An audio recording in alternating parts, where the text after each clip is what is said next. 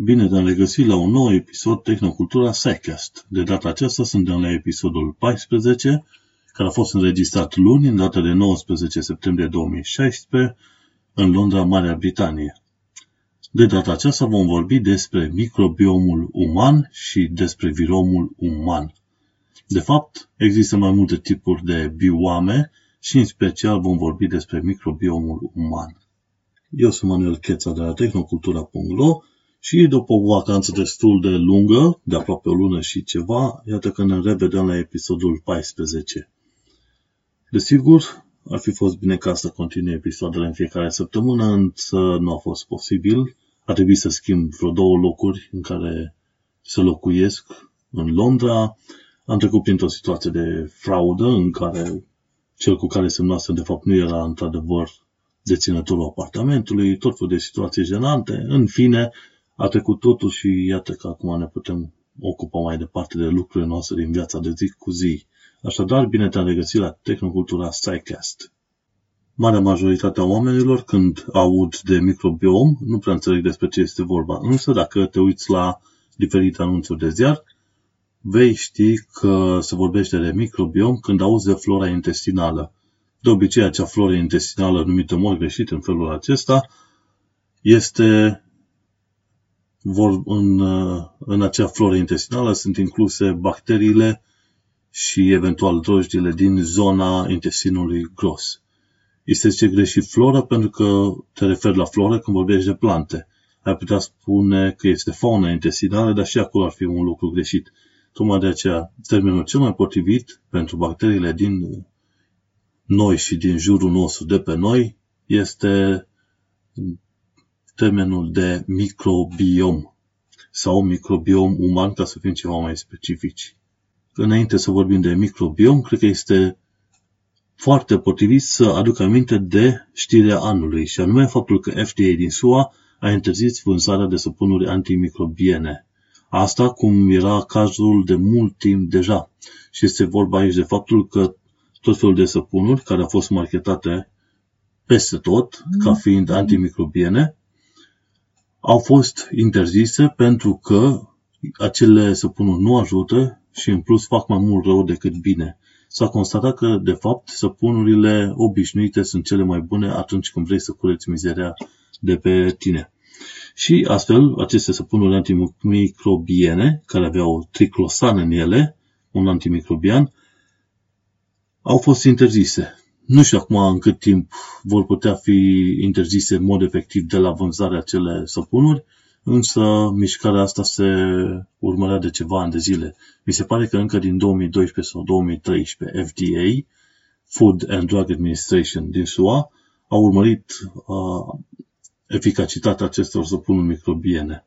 De ce este relevantă discuția despre microbiom când vorbim de interzicerea săpunurilor microbiene?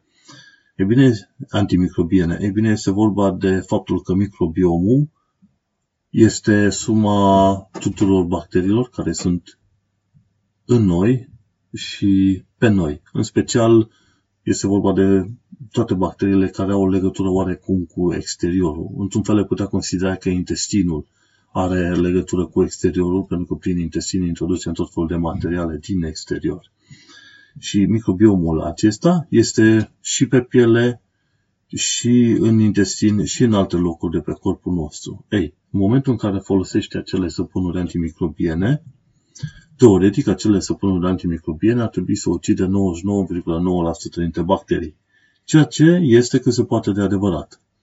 Dar uh, rămâne întrebarea, ce se întâmplă cu acel 0,1% dintre bacterii care rămân? Pentru că nu le ucid pe toate. Și atunci, acele bacterii care rămân sunt de fapt niște bacterii mutante care au dezvoltat o rezistență antimicrobiană. Și în timp, dacă folosești foarte des tot felul de substanțe antimicrobiene, tu vei reuși să dezvolți pe mâinile tale niște bacterii care nu vor putea fi îndepărtate nici de săpun obișnuit și nici de soluții antibacteriene foarte puternice. Și vei descoperi că tu, încercând să fii foarte curat, ajungi să fii extrem de bolnav. Tocmai de aceea acele săpunuri antimicrobiene au fost interzise. Un săpun obișnuit ajută la îndepărtarea mizerilor atât cât este necesar de pe mâinile tale. Așadar, trebuie să îi lăudăm puțin pe american pentru această mișcare într-adevăr decisivă. Acum să vedem când vor fi interzise în Europa asemenea săpunuri și probabil și în restul lumii. Să ne întoarcem acum puțin la microbiom. În bună parte din comentariile ce le vezi pe internet sau în discuțiile dintre oameni, când auzi de microbi, este vorba de ceva negativ. Ca de exemplu o bacterie care te infectează și apoi te ucide. Însă treaba asta nu era la fel de evidentă și prin 1850, când încă era la modă acea teorie a miasmei, adică o teorie a unui aer rău, acel aer rău care ar fi putut să te îmbolnăvească. Până prin 1850 se credea că un aer rău, dacă este în zona ta, în cartierul tău, e ăla care te îmbolnăvește. Adevărul este că pe atunci un anumit om, Robert Snow, a considerat că adevărul, adevăratul vinovat este de fapt un microb ceva sau mai multe tipuri de microbi. Și el n-a știut să explice exact despre ce microb ar fi vorba, însă eforturile lui au dus la stabilirea ceea ce se numește astăzi teoria microbiană a bolilor. Prin 1880 mi se pare că Robert Koch a reușit să izoleze colera, o bacterie care generează boala colere și a reușit să demonstreze în mod efectiv faptul că microbii sunt dăunători și, într-adevăr, că acei microbi pot duce la boli devastatoare. Însă, de atunci și până acum, cunoștințele noastre în materie de microbioame de orice fel, de microorganisme, au uh, crescut în mod considerabil și acum știm că există bacterii care ne ajută și există bacterii care ne pot uh, afecta. În principiu, microbiomul este format din toate bacteriile, drojdile și pe care le poți găsi în corpul uman și pe corpul uman. Poți găsi până la 10.000 de specii de bacterii în intestinul gros. De cele mai multe ori găsești acele bacterii în intestinul gros. Dar mai găsești bacterii și în cavitatea bucală, mai găsești asemenea bacterii și în zona plămânilor, găsești bacterii pe piele peste tot, găsești diferite bacterii în gură, în nas sau în ureche. De remarcat este faptul că majoritatea acestor bacterii sunt, să zicem, dacă nu sunt neutre, cel puțin ne ajută. O bună parte din aceste bacterii, mai ales din zona intestinului gros, ne pot ajuta la digerarea carbohidraților sau a plantelor sau a, cum ar veni, a diferitelor fructe, de exemplu. Și atunci s-a, s-a constatat că noi avem un fel de simbioză cu bacteriile din uh, intestinul nostru. Tocmai de aceea vei auzi peste tot promovându-se produse probiotice și prebiotice, care teoretic sunt un fel de iaurturi, care ar trebui să aibă o serie de bacterii bune, cum ar fi bifidus, de exemplu, ceea ce este un fapt științific stabilit. Și odată ce s-a știut într-adevăr că avem bacterii care ne pot ajuta, au început diferite proiecte, mi se pare și din 2011-2012 încoace, care să afle câte tipuri de bacterii sunt în corpul uman și cam ce fac acestea. S-a constatat că mai recent că numărul bacteriilor din corpul uman, în special din zona intestinului, unde ar fi cele mai multe, sunt undeva între 1 și 3 la 1. Cu alte cuvinte, dacă în corpul nostru avem 10.000 de miliarde de celule, undeva în zona intestinului ar trebui să avem undeva pe la vreo 30.000 de miliarde de bacterii. Gândește-te că o singură bacterie e cam de 100 de ori mai mică decât o celulă din corpul uman. Deci, chiar dacă ai de 3 ori sau chiar de 10 ori mai multe bacterii, volumul acesta va fi chiar foarte mult. Dar în principiu, după noile estimări, ar fi raportul ori 1 la 1, ori 3 la 1. Undeva între aceste rapoarte am avea bacterii în uh, zona intestinului nostru. Celelalte de pe tot restul corpului pot fi ignorate ca și cantitate.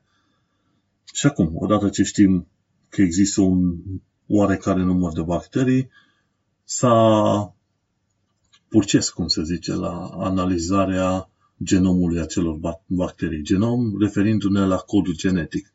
S-a constatat că, de fapt, codul genetic al tuturor bacteriilor, dacă ei și îl analizezi și îl compar cu cel al omului, este de 100 de ori mai, uh, mai bogat decât codul genetic al uh, oamenilor.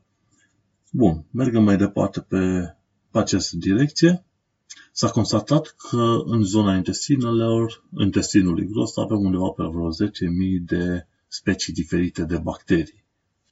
Un efect interesant al existenței bacteriilor în și pe corpul nostru este acela că bacteriile ne vor proteja de diferite alte bacterii care vor să intre în corp. Practic, ele își vor proteja propriul lor teren și în acest mod ne vor proteja pe noi. De-a lungul timpului, de-a lungul timpului, însemnând probabil în ultimele 5 milioane de ani de când se consideră că există o relație de simbioză între om și microbiota, de fapt microbiota, cu micro, microbiomul uman.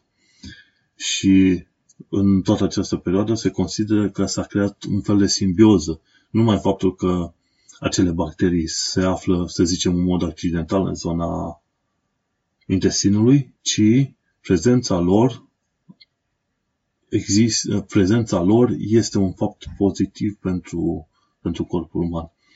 Și s-a considerat că în urmă cu vreo 5 milioane de ani, oamenii au început să aibă un fel de relație de simbioză cu microbiomul uman.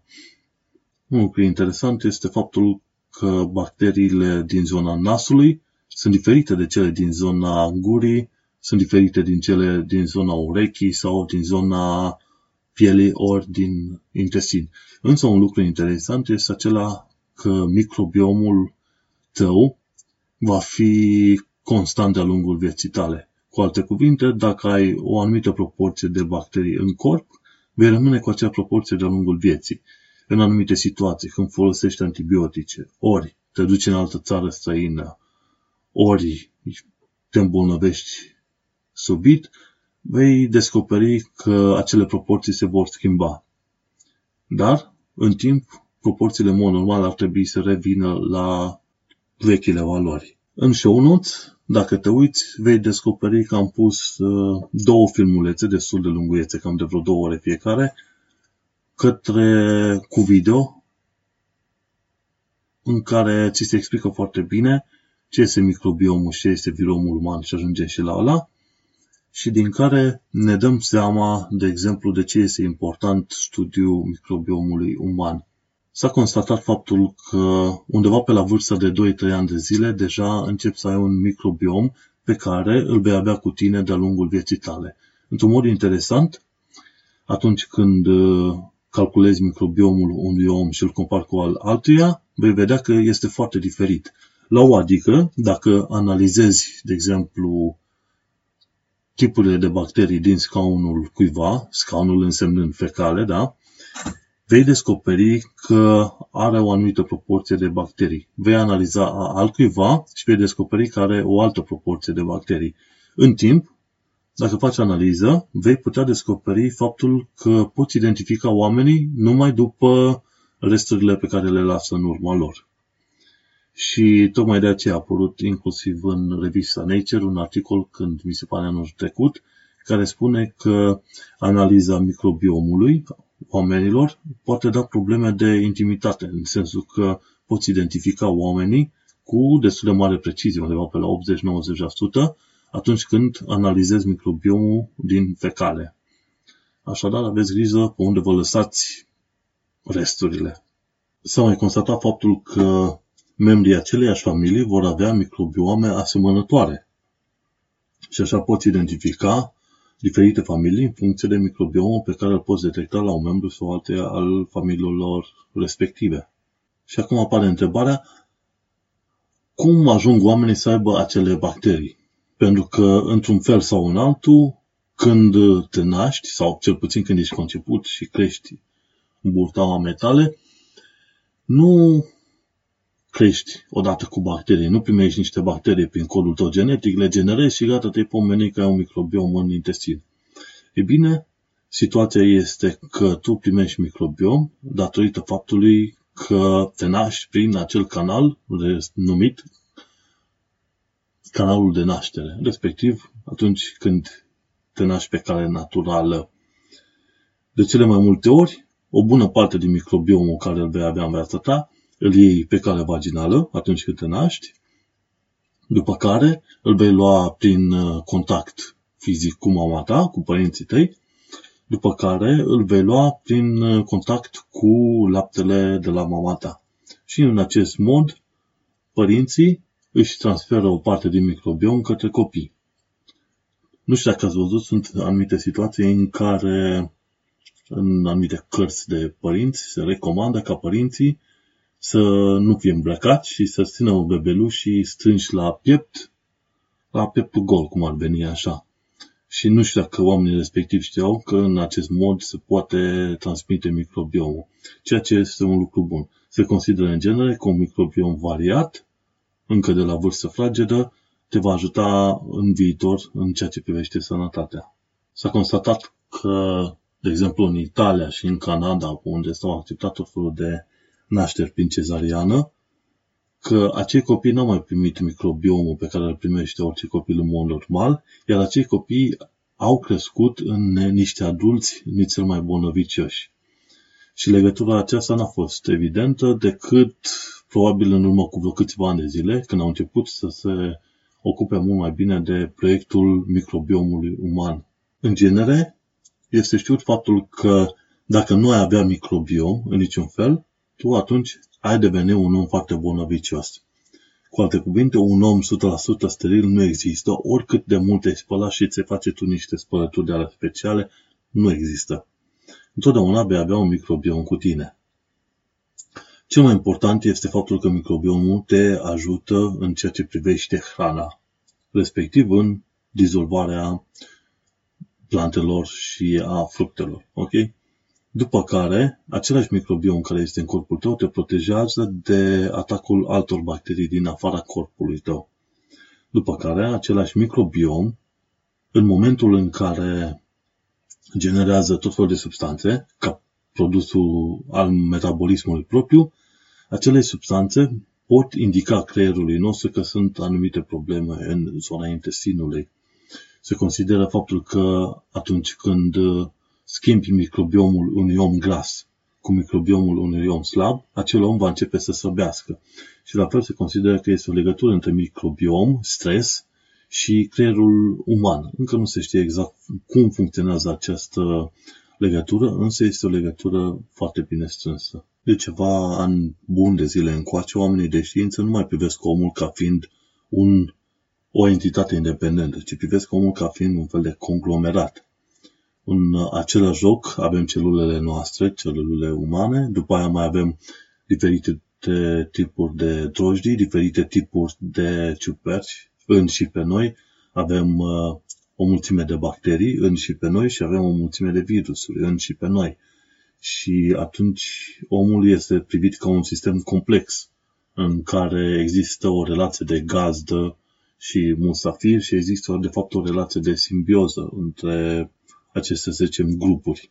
Ceea ce este important de știut este că atunci când ești bolnav sau un dezechilibru apare în aceste populații din cadrul microbiomului, lucrurile pot, o pot lua, pot lua o întorsătură destul de neplăcută. Și este vorba aici de faptul că atunci când te îmbolnăvești cu o anumită bacterie care trebuie într-adevăr distrusă și tu folosești antibiotice, E bine, antibioticele respective acționează la fel ca chimioterapia. E ca un fel de o grenadă care o arunci într-o cameră și atacă tot ce poate ataca. Cele antibiotice, normal că vor ataca inclusiv uh, bacteriile utile. Și când se întâmplă asemenea situație, vei descoperi că atunci când analizezi bacteriile, vei vedea că, de fapt, o mulțime de bacterii utile au murit. Tocmai de aceea, asemenea tratamente de cu antibiotice, trebuie urmată desigur de un fel de cură cu ghilimele de rigoare, în care tu să reușești să-ți restabilești microbiomul pe care îl aveai. Treaba este că dacă folosești foarte des antibiotice, vei ajunge să-ți distrugi aproape iremediabil o parte bună din microbiom, momente în care ajungi să-ți distrugi și sănătatea per ansamblu. Dintre tipurile de bacterii care există în corpul uman, pot fi adus, aduse în prim plan, de exemplu firmicutele, bacterioidetele, după care sunt proteobacteriile, veromicrobiile, actinobacteriile, fusobacteriile și cianobacteriile. Unele dintre ele, mai, sunt, mai vorbim și de alte bacterii, cum ar veni bifidobacteriile sau genul lactobacillurilor, care sunt vreo 7 sau 8 din ce citesc pe aici, după care mai vorbim de cine știe ce alte tipuri de bacterii care, oricum, în bună parte dintre ele, ajută uh, să genereze, de exemplu, vitaminele B și K, ajută apoi la descompunerea acizilor grași, după care, cine știe, te ajută și la descompunerea carbohidraților. Și acum încep să înțelegi de ce oamenii de la țară au ajuns să aibă o viață mult mai sănătoasă. E drept că te poți plânge de ei că poate nu se spălă atât de des cu săpun, însă faptul că trăiesc la țară, între plante și animale pe acolo, îi ajută să-și dezvolte un microbiom foarte variat și îi ajută de altfel să fie, să zicem, relativ sănătoși comparativ cu slăbănogii de la oraș. Și aici intervine întrebarea, de exemplu, ce poți face ca să ai un microbiom mai bun sau mai variat. Important este ca să ai tot felul de surse de alimentație, să nu mănânci întotdeauna același lucru. Cel mai bine ar fi, de exemplu, să poți face un transplant uh, fecal, numai că nu se poate face asemenea lucru, mi se pare, în, Eu- în Europa. Cred că nu se poate face în Europa așa ceva. Practic să primești microbiom pe calea anală din partea altcuiva sub formă unor pastile. Și atunci când primești un asemenea microbiom, să zicem, de la un om sănătos, ți-ai putea reconstrui microbiomul tău atunci când este afectat. Dar, dacă nu, poți alege altă variantă, probabil mai simpatică, să mănânci fructe și legume de care poți, să folosești niște uh, iaurturi care au probiotice și prebiotice și în acest fel să-ți reconstruiești microbiomul. Câteodată parcă n-ar fi rău să mergi și descurți pe la țară, să mănânci un măr de pe jos și eventual și o râmă dacă este în mărul, o, în mărul respectiv un viermișor din ala.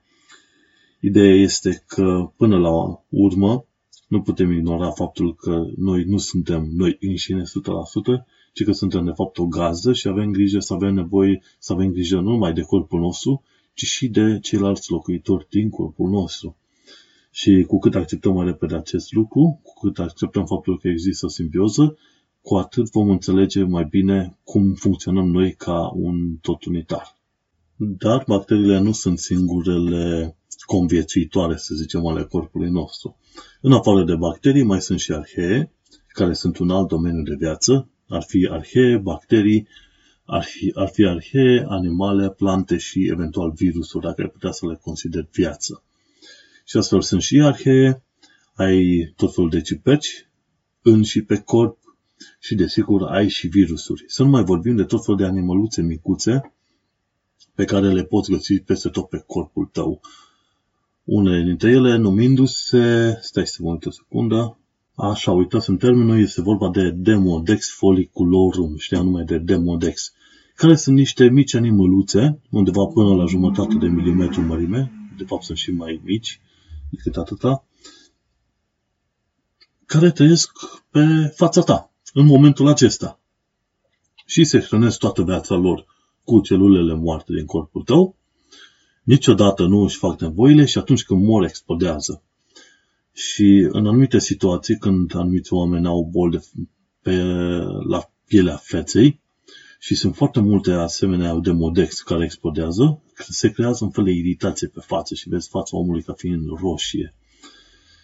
Și cam cum are un bețiva în fața. E bine, acele de modex își fac și ele rolul pe fața noastră și pe corpul nostru, în special le găsești pe față. Și așadar, nu avem numai Uh, numai bacterii, nu avem numai arhee, nu avem numai tot felul de drojdii și de alte tipuri de ciuperci, avem și mici arahnizi din ăștia, cum zic ei, de modex și, desigur, mai avem și virusuri. Cu alte cuvinte, avem și viromul uman. În show notes vei vedea că e ultimul film din prima parte, vorbește despre viromul uman și este vorba de diferite virusuri, endovirusuri, de fapt coduri genetice ale unor virusuri din vremuri trecute și ajungem și la faptul că există virusuri în corpul nostru. În corpul nostru, respectiv virusuri care nu sunt în codul nostru genetic, ci virusuri care sunt în și pe corpul nostru. În prima variantă este vorba de virusuri de genul HIV. De-a lungul anilor, anilor vorbim de epoci, ere, sute de mii de ani, omenirea s-a întâlnit cu virusuri, respectiv cu retrovirusuri, cum e uh, uh, retrovirusul HIV. Acele retrovirusuri reușesc să intre în celula umană și de bine ce intră în celula umană, ele reușesc să-și, fac, să-și salveze o copie, practic să stocheze o copie a codului lor genetic direct în codul genetic al celulei respective. Dacă, prin într-o întâmplare, acele retrovirusuri reușesc să ajungă în celulele haploide, celulele haploide respectiv, respectiv sunt celulele de sex, spermatozoi sau ovule. Haploid vine de la termenul de jumătate, adică celulele haploide au numai jumătate de cod genetic și asta nu mai sunt celule de sex, adică spermatozoizii și ovulele. Celelalte celule din corpul uman sunt diploide. No. Dacă acest cod genetic ajunge în celulele haploide, e bine, atunci acel cod genetic al virusului, retrovirusului, se transmite mai departe pe linie genetică. Cum se spune, se numește transmisie verticală. Ei, în, acel, în acea situație, se poate întâmpla foarte bine ca acel cod genetic al virusului care a fost salvat în codul nostru genetic, de-a lungul timpului va suferi mutații și va fi practic inactivat. Și s-a descoperit că aproximativ 8% din codul nostru genetic este cod genetic de virus antic. Desigur, de-a lungul timpului acei, acele virusuri din codul nostru genetic au suferit tot felul de mutații și în momentul de față nu mai sunt în stare să creeze virusuri noi nouțe, cum făceau în urmă cu sute de mii de ani, de exemplu. Dar în felul acesta poți urmări care a fost aventura omului cu virusurile de pe planeta aceasta. Și să nu uităm că virusurile sunt cele mai uh, răspândite entități biologice de pe planeta noastră. Acum știm că planeta noastră este o planetă a virusurilor, pentru că există mai multe virusuri decât orice altceva de pe planetă, Știm la fel că și 8% din codul nostru genetic este cod de virus antic și ce mai știm este faptul că virusurile acționează în noi și pe noi exact în momentul nostru acesta. Din uh, studiile legate de viromul uman, adică totalitatea virusurilor din corpul nostru, s-a constatat că majoritatea acestor virusuri sunt bacteriofage. Cu alte cuvinte, acele virusuri se duc și targetează în mod specific bacterii. Cu cât ai mai multe bacterii în corp, cu atât vei vedea mai multe virusuri bacteriofage care atacă acele bacterii. Interesant lucru, aceste virusuri atacă numai acele bacterii și se dezvoltă numai în interiorul lor. S-a constatat că există, să zicem, un fel de fidelitate destul de mare. Cu alte cuvinte, virusurile care atacă un anumit gen de bacterie vor continua să atace acel gen de bacterie. Dacă nu mai sunt acele bacterii, acele virusuri nu mai, nu mai au cum să se replice.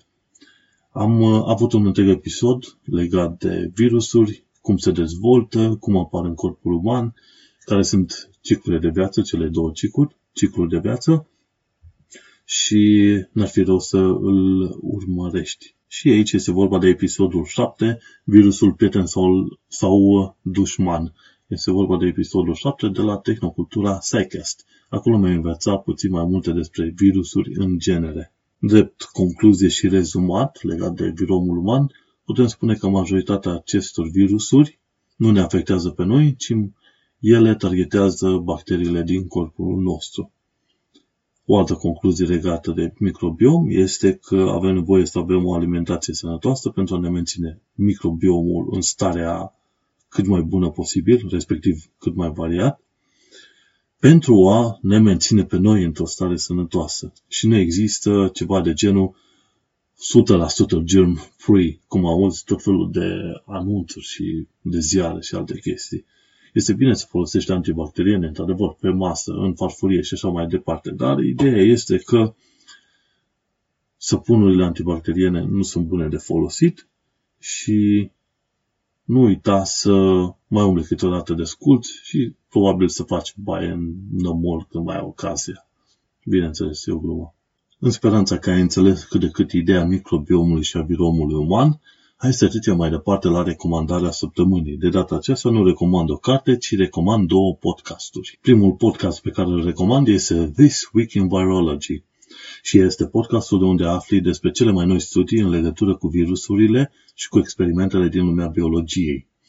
This Week in Virology este un podcast foarte interesant în care se explică în limbaj cât se poate de simplu ce sunt virusurile și care este linia de studiu în ceea ce privește acele virusuri. De obicei se ia un virus cât se poate de celebru la vremea respectivă, cum ar veni virusul Zika și se urmăresc, să zicem, tot felul de studii legate de acel virus, pornind de la mod de transmisie și ajungând până la mod în care poți să-l să, eradice, să eradici acel virus. După care, a doua recomandare de podcast este Microbe Magazine Podcast. Este un podcast generalist despre microbi, nu numai despre virusuri. Și acolo, de acolo am aflat și eu pentru prima oară faptul că numărul de bacterii din corpul uman, numărul estimat de bacterii din corpul uman a fost revizuit nu de la un raport de 10 la 1, ci la un raport de 1 la 1 sau chiar 3 la 1. Așadar, nu uita să urmărești aceste două podcasturi dacă ești pasionat de lumea microorganismelor și în special de lumea bacteriilor și a virusurilor. De aici mergem mai departe la întrebarea săptămânii. Care este? Care este diferența între temperatură și căldură? Veritasium are un film foarte interesant despre diferența de temperatură și căldură. Am pus video chiar în show notes la secțiunea cu întrebarea aceasta. În mod normal, pentru ca toată lumea să știe, temperatura este o mărime de stare, un număr care ne spune cât de multă energie cinetică totală există într-un anumit obiect. Căldura este transfer de energie termică de la un corp mai cald la unul mai rece. Atunci când simțim că un obiect este cald sau rece, noi simțim transferul de energie, adică acea căldură, nu temperatura obiectelor. În mod normal, dacă e să te uiți, dacă ai o carte, o bucată de lemn și o bucată de fier, care sunt puse pe masă la temperatura corpului, toate trei vor avea te- aceeași temperatură, însă dacă pui un cub de gheață pe lemn și mai apoi pui un cub de gheață pe metal, vei descoperi că metalul va topi cubul de gheață. Asta înseamnă că metalul respectiv are temperatură mai mare? Nu. Asta înseamnă că are o conductivitate, că metalul are o conductivitate termică mai mare. Cu alte cuvinte, cubul respectiv de gheață este topit mai repede atunci când intră în contact cu metalul. Transferul de căldură are loc mai repede prin intermediul metalului decât prin intermediul bucății de lemn, de exemplu. Și acum să mergem mai departe la minutul de tehnologie. Avem doar două știri, însă sunt două știri și bune. De la Fully Charged aflăm cum este bateria pentru casă Tesla, și anume bateria Tesla în viața de zi cu zi. Este vorba de o baterie de litiu-ion formată de multe alte baterii micuțe de litiu-ion care are rolul de a stoca energie electrică ce o generează în timpul zilei cu panourile solare. Desigur, Cine își permite o asemenea baterie, își va permite în mod normal și panouri solare. Ziua panourile solare generează curent electric care va fi stocat în acea baterie pentru casă, Tesla, după care acea baterie de casă va alimenta o serie de aparate din casa ta. Și bateria arată chiar foarte interesant. E ca o lediță destul de subțirică pe care o pui în afara casei. Apoi, următoarea știre, de la TechWiki aflăm ce acumulator extern sau powerbank trebuie să îți iei. În principiu, chiar dacă există tot felul de acumulatoare externe care au, să zicem, fiecare 10.000 de mAh, vei descoperi că ele vor, vor avea eficiență diferită. Așadar, nu uita să urmărești filmul din show notes în care ți se explică modul în care poți să alegi cât mai corect un acumulator extern. Mergem mai departe la știri din lumea științei. Prima știre este de la Sci-Fi, Science Friday, și este vorba de faptul că discul de aur trimis cu misiunea Voyager are mult mai multe informații decât am fi crezut noi. În mod normal, noi, noi ceea ce știm este vorba de stările hidrogenului, forma corpului uman, poziția sistemului solar în funcție de 11 stele neutronice din zona noastră și cam atât. În mod normal, discul mai cuprinde și o serie de informații audio și video ce țin de oameni, sunete, râsete, plânsete, melodii, saluturi în toate limbile și așa mai departe. Pentru o descriere completă, nu uitați să intri în show notes. Mai apoi, de la Vaccine Mom, aflăm care este schema de vaccinare în SUA. Și practic în SUA, în funcție de statul în care ești, până la vârsta de 18 ani, copilul va primi 26 de vaccinuri. Asta nu înseamnă că va primi 26 de injecții, ci pot să existe și vaccinuri hexavalente, adică, cu alte cuvinte, în aceeași injecție ai 6 vaccinuri și va fi perfect bine pentru toată lumea. Deci, au o schemă foarte bine pusă la punct și probabil că ar trebui urmărit și văzut dacă nu cumva aceea schemă se aplică și în România. Mergem mai departe. De la The, The Guardian Podcast aflăm că experimentele pe animale care măsurau inteligența au fost proiectate în mod greșit și aflăm de fapt care este natura inteligenței. În episodul respectiv de podcast, care durează vreo 40 de minute, afli că tot felul de experimente au fost create în moduri ciudate. Cu alte cuvinte, iei un elefant, îl pui într-o cușcă, îi pui mâncare în zonă și, te, și pui un băț lângă, lângă cușcă. Și tu te aștepți, ca om inteligent ce ești, ca elefantul, elefantul să-și dea seama că el trebuie să ia bățul cu trompa și cu, după care să tragă mâncarea înspre cușcă ca el să poată mânca. Însă oamenii și-au dat seama că nu asta este modul în care testezi inteligența animalelor, ci trebuie să te emulezi puțin el după psihologia animalului respectiv. Și astfel s-a constatat că atunci când, de exemplu, mâncarea este pusă undeva sus și sunt mai multe cutii în zonă, elefantul își va da seama cum să aranjeze cutiile în așa fel încât să poată ajunge la mâncarea pe care o dorește. Cu alte cuvinte, atunci când realizezi tot felul de experimente pe animale care îți arată inteligența animalului, tu trebuie să te mulezi oarecum pe, probabil și pe fiziologia, dar și pe psihologia animalului respectiv. Mergem mai departe, de la Judge Starling, un român genetician stabilit în SUA, aflăm ce este o genă, tot ce trebuie să știi în numai câteva pagini de text. Practic, afli ce este gena, cum poți să, care sunt cele trei moduri diferite de clasificarea genei și un mic istoric. Este probabil singurul articol pe care va trebui să citești odată despre gene. Mergem mai departe. Aflăm de la European Space Agency faptul că misiunea Gaia a creat prima hartă 3D a galaxiei noastre. Practic, misiunea Gaia a trimis o sondă în spațiu, iar acea sondă a scanat stelele din jurul nostru peste tot unde a putut la 360 de grade, după care a creat o hartă 3D în care poți să-ți dai seama unde se află o anumită stea în relație cu soarele nostru. Deci, foarte interesantă inițiativa lor. Și de la Healthcare Triage am aflat că în 1965 oameni de știință au fost plătiți să mintă și să spună faptul că zahărul nu este dăunător sănătății. Și studiile respective, care au fost făcute prin 1965, au arătat că zahărul nu este dăunător. Din cauza asta, industria a reușit să împingă cât mai mult tot felul de produse cu zahăr. La un moment dat se considera că de fapt grăsimile sunt cele care îngrașă oamenii și atunci statul a intervenit și a interzis existența grăsimilor în mâncarea oamenilor. Nu a existența, ci pur și simplu exagerarea.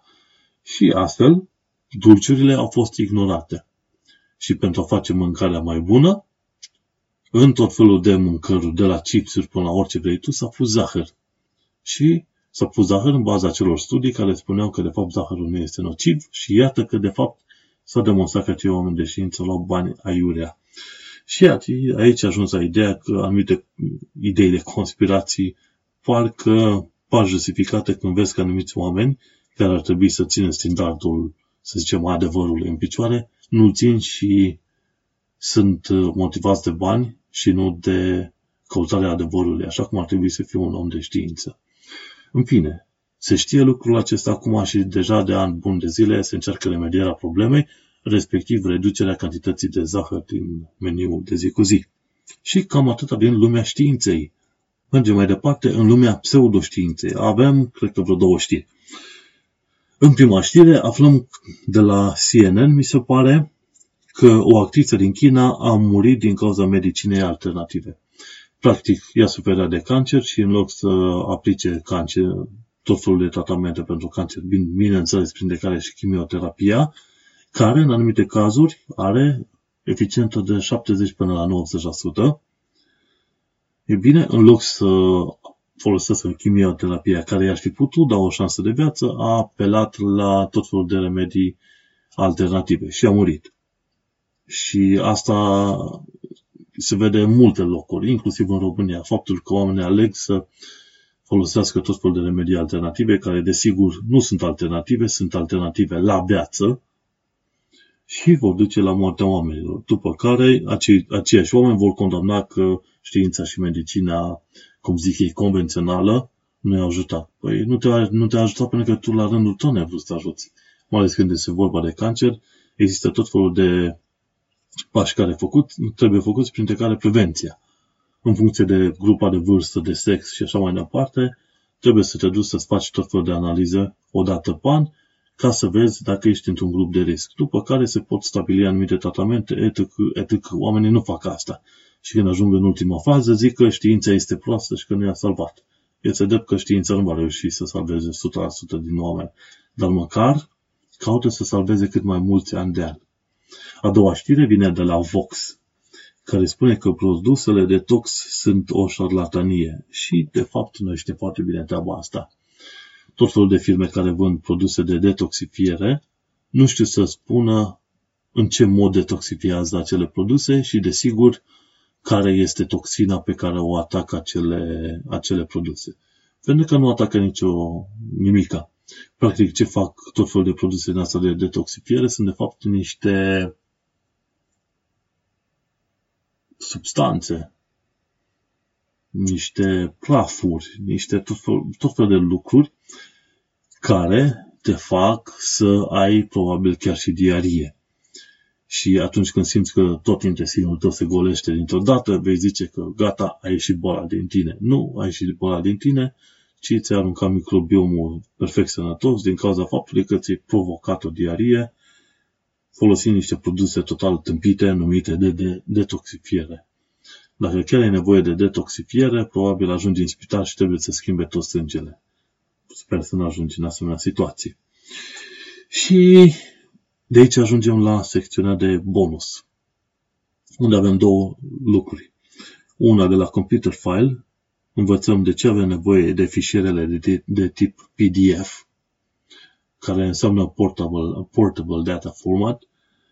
PDF-urile, deși nițel urâte de oameni pentru că trebuie să-ți instalezi Adobe Acrobat, e bine, PDF-urile astea sunt foarte utile pentru că pe orice sistem te duce cu un asemenea fișier, informația și formatarea textului și imaginele și totul vor fi exact aceleași. Pe orice sistem te duce și orice fel de printer ai folosi.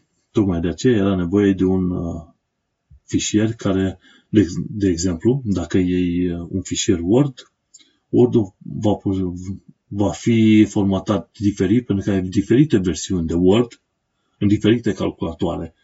Și același document Word va avea tot felul de formate în funcție de calculatorul pe care te-ai dus. Nu la fel se întâmplă și cu PDF-ul. Deci dacă vrei să trimiți vreodată informații, trimite-le în format PDF ca să fii cât mai sigur că vor fi printate în modul cel mai corect cu putință. După care, de pe blogul meu personal, manuelcheța.ro, afli că există un nou podcast la Orizont, și anume Un român în Londra. Podcastul respectiv se numește Un român în Londra. De ce? Tocmai pentru că eu sunt un român în Londra, am venit din România, o țară străină, m-am stabilit aici pentru un timp și văd anumite lucruri. Și ceea ce văd și ceea ce citesc prezint în acel podcast săptămânal care apare vinere seara, sâmbătă dimineața. Și în principiu iau știri din ziare, respectiv Evening Standard, marchez știrile importante, după care le comentez. Și eventual mai adaug și eu câteva informații utile de care am aflat de-a lungul timpului. Așadar, dacă te interesează să vii în Anglia și în special în Londra, dacă ești prin Londra, nu uita să urmărești un român în Londra pe manuelcheța.ro Și cu această ocazie am terminat și episodul 14 de la Tehnocultura SciCast. Ne-am cam grăbit puțin pentru că este probabil imediat ora 12, sunt foarte obosit și informațiile ar, putea, ar fi putut fi mult mai multe, însă sincer, cred că e greu să bagi în căpșor o mulțime de informații, mai ales când este vorba de un podcast de aproximativ o oră. Așadar, am ajuns la episodul 14, la finalul lui. Sunt Manel Cheța de la tehnocultura.ro. Tu ai ascultat Tehnocultura Psycast și ne întâlnim pe data viitoare.